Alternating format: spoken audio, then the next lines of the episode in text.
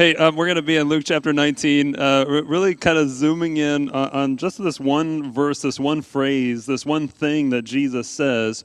Uh, Would that you, even you, had known on this day the things that make for peace. That's the ESV translation of that verse. Uh, if we would just kind of look at an easier translation, because the ESV is not always the easiest translation, uh, ICB, International Children's Bible, says this I wish that you knew today what would bring you peace. I wish that you knew today what would bring you peace. That's the words of Jesus here on Palm Sunday. And it's a very interesting phrase uh, to me on a lot of different levels. Uh, uh, first of all, it's very interesting uh, on just the level that, like, Jesus says it, and as he says it, how he says it. Uh, Kristen mentioned it. He's actually weeping as he says this phrase. Uh, and notice that doesn't mean like little tears uh, welling up in the eyes. It doesn't mean one little tear uh, rolling down the cheek. He is full body sobbing, weeping as he says this. There is a lot of emotion behind Jesus as he says, I wish that you knew today what would bring you peace. It seems like Jesus maybe knows the answer to that. Uh, it seems like maybe Jesus knows what would bring people peace, what would bring peace, and, um, and, and maybe he's sad or weeping because others don't know it. Uh, it's also an interesting phrase for Jesus to say because of when he says it. Uh, not just the fact that it's Palm Sunday, but, but, the, but the fact that uh, the, he's riding into the city and there are multitudes around him. And what are the multitudes talking about? Peace, oddly enough. Listen to their language. They say this Blessed is the King who comes in the name of the Lord, peace in heaven and glory in the highest. Uh, that's in verse uh, 38. And then just a few verses later, just mere seconds, probably just, you know, four or five seconds after the crowd is saying this, talking about peace, Jesus says, Hey, I wish that you knew what would bring you peace. It's like he's saying, Hey, you don't know. You're talking about it, you think that you know, but you don't actually know. What brings you peace? Um, it's also uh, just kind of an interesting phrase in the sense of like it's sort of unfamiliar. Uh, you may or may not have actually known that Jesus said something like this on Palm Sunday. Uh, Luke's gospel is kind of interesting because um, he, he uh, tells a familiar story in a very unfamiliar way. So if we just kind of divide some of that up, right? Uh, there's a lot of familiar things in here, right? Uh, there's a donkey, of course, right? We all know that there's a donkey in the Palm Sunday story. Um, there's this like weird thing of Jesus, like, hey, go go steal a donkey, and if anyone asks you why you're stealing the donkey, just say, oh, the Lord needs it, and it'll be fine. And then they actually do that, and it works. Right, so, so that's in every single gospel. Uh, there's this thing where, where the disciples take off their robes and they put the robes on the donkey uh, as like a saddle for Jesus. That's in multiple gospels. Uh, there's the thing where, where the people, the multitudes, are taking off their robes and putting them out in front of Jesus giving him kind of a, a red carpet, so to speak, to walk on. Um, there's the scowl of the Pharisees. Hey, make that crowd be quiet. That's in all the Gospels. Um, and, and, then we get this, the, you know, the multitude, as Luke says, uh, around Jesus on this Palm Sunday, celebrating, uh, shouting, uh, maybe singing praises. But there's also some really unfamiliar things here in this story as Luke tells it. Uh, first of all, there's no palm branches. Did you catch that? There's actually no palm branches in Luke's Gospel, the way that Luke tells it. Um, and, and, and we get this thing where Jesus is sobbing or weeping. The multitudes, the disciples, everybody seems to be happy on this day. That's the typical sort of, uh, uh, and in fact, this morning, last night, we were praying for joy to be in the room. But so it's awkward, right? It's a little strange that Jesus is sobbing and weeping um, on the donkey on this day. And then there's this uh, language here where he seems to be predicting that there's going to be a lack of peace. I mean, he's talking about the complete destruction of their city and uh, things around them. Um, and, and, then there's this comment right at the end, right, that all this lack of peace is going to be because they did not know the time, the moment of their visitation. Uh, that's uh, not kind of weird language, uh, first of all, the, uh, but uh, where does that fit in the Palm Sunday story? And then there's this phrase that we're kind of circling around right now I wish that you knew today what would bring you peace. So it's interesting on a lot of different levels. It's interesting how he says it. It's interesting when he says it. And uh, it's interesting that he says that at all. And that Luke records it here in this Palm Sunday story. That the, the other thing that's kind of interesting about it is who's the you? Who's the you that Jesus is talking about? It's possible that Jesus is speaking to the multitudes. I wish that you, multitudes, knew today what would bring you peace. It's possible that he's talking to the scowling Pharisees. Hey, I wish that you, Pharisees, knew today what would bring you peace. It's possible that he's talking to the, to the entire wavering city of Jerusalem. Uh, I say that they're wavering because they kind of uh, switch tunes from Sunday to Thursday, Friday. Uh, it's possible that he's saying, Hey, city of Jerusalem, I wish that you knew today what would bring you peace. It's possible that maybe he's also talking to you. And I know he's talking to me. I wish that you knew today what would bring you peace. Um, what if we just uh, reworded that phrase a little bit? Now, I, I don't advocate for uh, changing the words of Jesus, so just kind of take that lightly. But, but this is almost a question, almost a suggestion that Jesus is making here. What if we just reworded uh, th- this phrase and we made it a question? And we just simply say, hey, what makes for peace? Um, what makes or brings you peace? How do you make peace in your life? It's probably a question that you ask or have asked uh, either consciously or subconsciously. Those are big words, right? You probably ask that question consciously, meaning sometimes you actually think about asking that question. Man, how can I have peace right now today? How can I have uh, tranquility, right? How can I have calmness in the world around me and in my heart? How can I have a lack of commotion and fuss? Uh, you think about it and then you actually ask it. And, and, then there are other times where we think about it subconsciously um, where, where we're not thinking about the question, we're not thinking about asking the question, but we're kind of asking it anyways. Uh, just think about this, right? Um, we, we ask the question probably on a regular, everyday, multiple times a day basis What makes for peace? How can I make peace? And we ask it because um, we've all experienced hullabaloo. we've all experienced that commotion and that fuss, and we don't like it. We ask the question uh, because we've experienced moments or glimpses of peace, uh, of that lack of commotion and fuss. And boy, we want more of that. Uh, maybe we just ask the question, what makes for peace? Because we see that Jesus is pretty passionate about people knowing the answer. I mean, he's weeping and sobbing on this Palm Sunday. And so we're at least curious what Jesus' answer might be. Um, so let's just kind of consider some of the answers um, as we uh, as we walk through. The, the first two answers are, are, maybe best guesses for how the crowd would answer. The, how, how would the multitude answer on this Palm Sunday? How do you make for peace? One answer is that peace comes from good leadership. That's maybe what the multitude would be saying. Now, again, that's a best guess. It doesn't say that in the text. I'm just kind of uh, trying to pick up on some of the clues as we see it here in this Palm Sunday story. Uh, the crowd is quoting Psalm 118. If you're keeping score at home, maybe you just want to jot that down for your own reference. Um, uh, the, uh, the, the crowd is quoting Psalm 118. They say this Blessed is he who comes in the name of the Lord. It's a direct quote right out of Psalm 118. The rest of Psalm 118, if you would look at the, at the entire psalm, is basically talking about a really good leader. It's talking about the people are celebrating a good, great, glorious, and gracious leader. Um, the people are talking about the love of God as their leader. They're talking about the good and mighty works of God as their leader. You know, Psalm 118 is all about good leadership. Um, but, but notice a, a, really important little shift. Uh, Psalm 118, the, they actually, the crowd, the multitude on Palm Sunday, they actually changed the quote ever so slightly.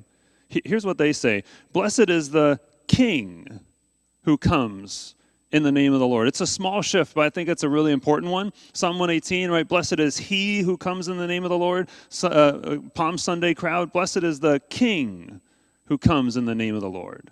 They are looking at Jesus and saying, Oh, that is a leader, and he is a good leader. Peace from, comes from good leadership. Um, that they also say in the same way, right? Uh, peace in heaven and glory in the highest. That might sound like familiar language to you. Uh, it, uh, some language appears earlier in the Gospel of Luke, uh, but, but this is a little bit different. What they're doing is they're saying, oh, everything up there is cool, calm, and collected. Right, we've got a leader up there that is cool, calm, and collected. Everything is peace filled. There's no commotion, there's no fuss up there. And look, we've got a good leader right there. There's no commotion or fuss with him. Right? Everything is all good, cool, calm, and collected because of that leader. Everything is good up there. Everything is good down here. And so we've got what? Peace. Peace comes from good leadership. Um, of course, we know uh, in our uh, sort of politically explosive world today that uh, getting the right leader is really difficult. Um, and, and, and it creates a lot of stress on our hearts getting the right leader. Uh, we, we know that, um, that, that getting the right leader is good, but the right leader won't lead forever. And we know that even the right leader uh, is going to make bad choices from time to time. And so um, peace does come from good leadership, but not consistent, lasting peace. And so that's not the best answer. That's not the answer that Jesus is looking for uh, in regards to this what makes for peace kind of question. Here's another answer. Another possible answer is that peace comes from winning peace comes from winning. And really, what that means is peace comes from me winning, from us winning, and from somebody else losing. That's really what it means, right? There's a sense of peace when you get to win and when somebody else loses. Um, the crowd is likely thinking about Zechariah chapter 9. That's an Old Testament reference. Maybe, if, again, if you're keeping score at home, just kind of jot that down. Zechariah chapter 9, verses 9 to 15. And, and, here, here's the language in Zechariah 9. It says this Rejoice, your king is coming to you, righteous and victorious. He is humble and what? Riding on a donkey, riding on a donkey, right? And so, so the crowd, I mean, somebody in that multitude in that crowd just has to be thinking about Jesus, and, and they're they're watching this play. They're watching Zechariah chapter nine play out right in front of their eyes. And so they're thinking, oh, we are going to win. right? Uh, Zechariah chapter 9, here's what happens God comes and he fights for the people of God, and God wins. And God wins, which means that the enemies of the people of God lose, which means that the people of God have what? Peace. Um, uh, the people on Palm Sunday, or the multitude, right, might be thinking, oh, our enemies, Rome, is about to get it. They're about to be destroyed and eliminated. And so uh, we are going to win, which means we are going to have peace. They might be thinking that, that peace comes from winning and somebody else losing. The, the problem is that that way of thinking, this particular answer, uh, kind of exposes our earthiness. You know what I mean by that? It exposes the fact that we are so focused on earthly things instead of heavenly things. Because we tend to want victory over worldly enemies, over people that are against us or stand in our way. and God, pretty consistently in Scripture, consistently wants victory over our spiritual enemies, over our worst enemies, namely sin, death, and the devil. And so the answer here is an okay one, but, but it kind of exposes our earthiness. Uh, those first two answers, uh, probably we can make a best guess from Luke chapter 19, how the multitude, the crowd is thinking. Um, here's some other answers, and these are just like, honestly, I'm looking at myself in the mirror saying, hey, this is how I maybe would answer that question what makes for peace? Um, one answer would be uh, peace comes from working hard and crossing something off the list boy, it feels so good to finish something, right? To work really hard on something and to finish it and to cross it off the list. Anybody else? Right? It just like feels there's just like this freedom, this this like this burden is lifted off my shoulders, right? When that happens, and it feels so good. There's like this sense of peace and safety and security in that moment. But here's there's always something else to add to the list. There's always one more thing to do after you cross it off. Maybe another answer peace comes from quiet, unhurried time. And so we try to arrange for quiet, unhurried time. We try to fight for quiet, unhurried time. We get frustrated with anything and anyone that interrupts that quiet, unhurried time. But inevitably, things get loud and things speed up on us. Um, maybe you, you would say peace comes from avoiding people. Um, uh, peace comes from withdrawing and staying in my safe bubble. In fact, I've heard uh, some people in this congregation say that. Peace comes from avoiding people. It's kind of that thing of like, oh, if I just avoid relationships, if I avoid conflict, if I avoid disagreements, then I'll just have peace in my own little bubble. The problem with that, of course, is twofold. That number one, people always come and knock on the door of your life. And, and the other problem with that is that, hey, God created us for a relationship. He created us with all the tension filled uh, relationship, uh, with all the tension that relationships bring. He created us for that. Um, maybe another answer peace comes from confrontation. I don't know how else to say this, but, but it's kind of this thing that says, oh, so and so and I are in conflict, we are in disagreement. And so I just know if I just get across from the table uh, from, from that person and, and we just work through all the issues, we can reach an agreement and we can have peace. We can have a lack of commotion and fuss in our relationship.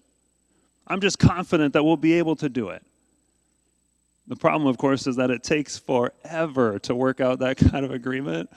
And usually the agreements that get worked out in that situation are short lived because we have awfully long memories.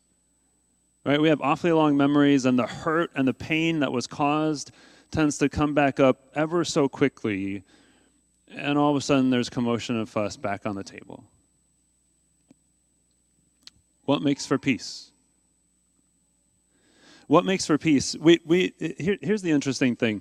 We might, before I actually say the answer that, that Jesus would probably say, or that we find here in Luke chapter 19, uh, we've rattled off a whole bunch of things that don't actually work, at least not consistently.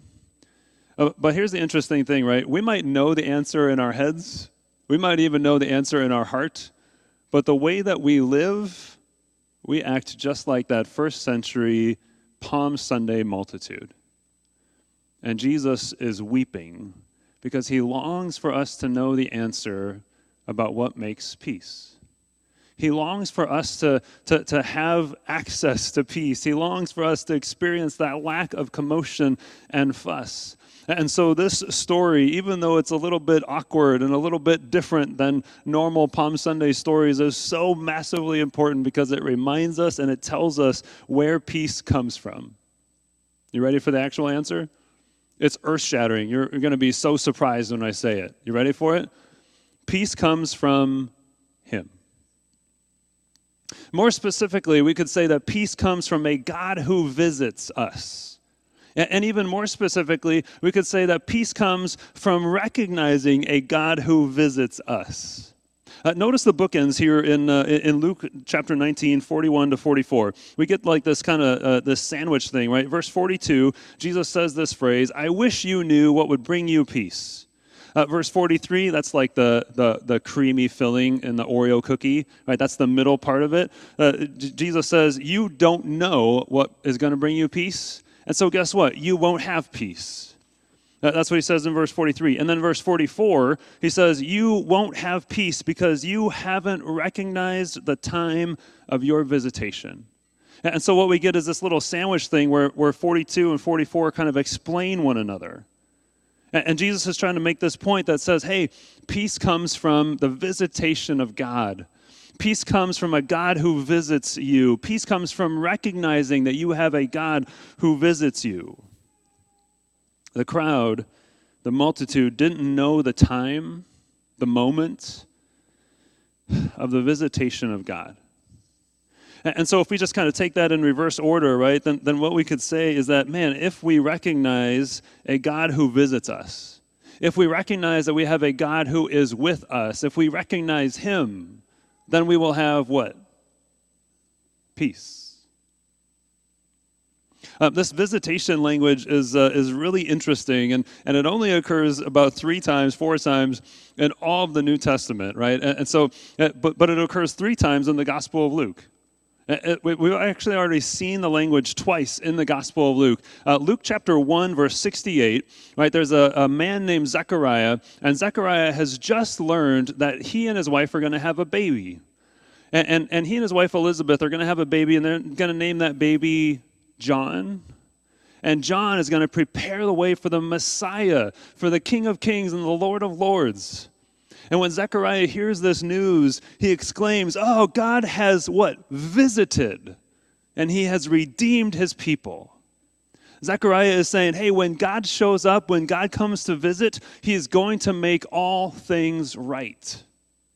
He's going to make all things right. The second time that we see it in Luke's gospel is chapter 7, verse 16. Um, God, uh, uh, so, so Jesus shows up at a funeral, and it's the funeral of a little boy. And, and that little boy is in a coffin, and Jesus walks up to the coffin, and he touches the coffin, and the little boy sits up, and he's alive, and he ruins the funeral. And the people look at Jesus and they say, Oh, there's a prophet among us. And then they say, Get this, God has visited his people. The people know, the crowd that day knew that when God visits, he brings dead things back to life. So, see, when, when Jesus comes to visit, what he does is he comes to save. He comes to rescue, right? And his saving work brings peace. When Jesus comes to visit, he makes all things right in our hearts, in our minds, in the world around us. When Jesus comes to visit, he brings dead things back to life.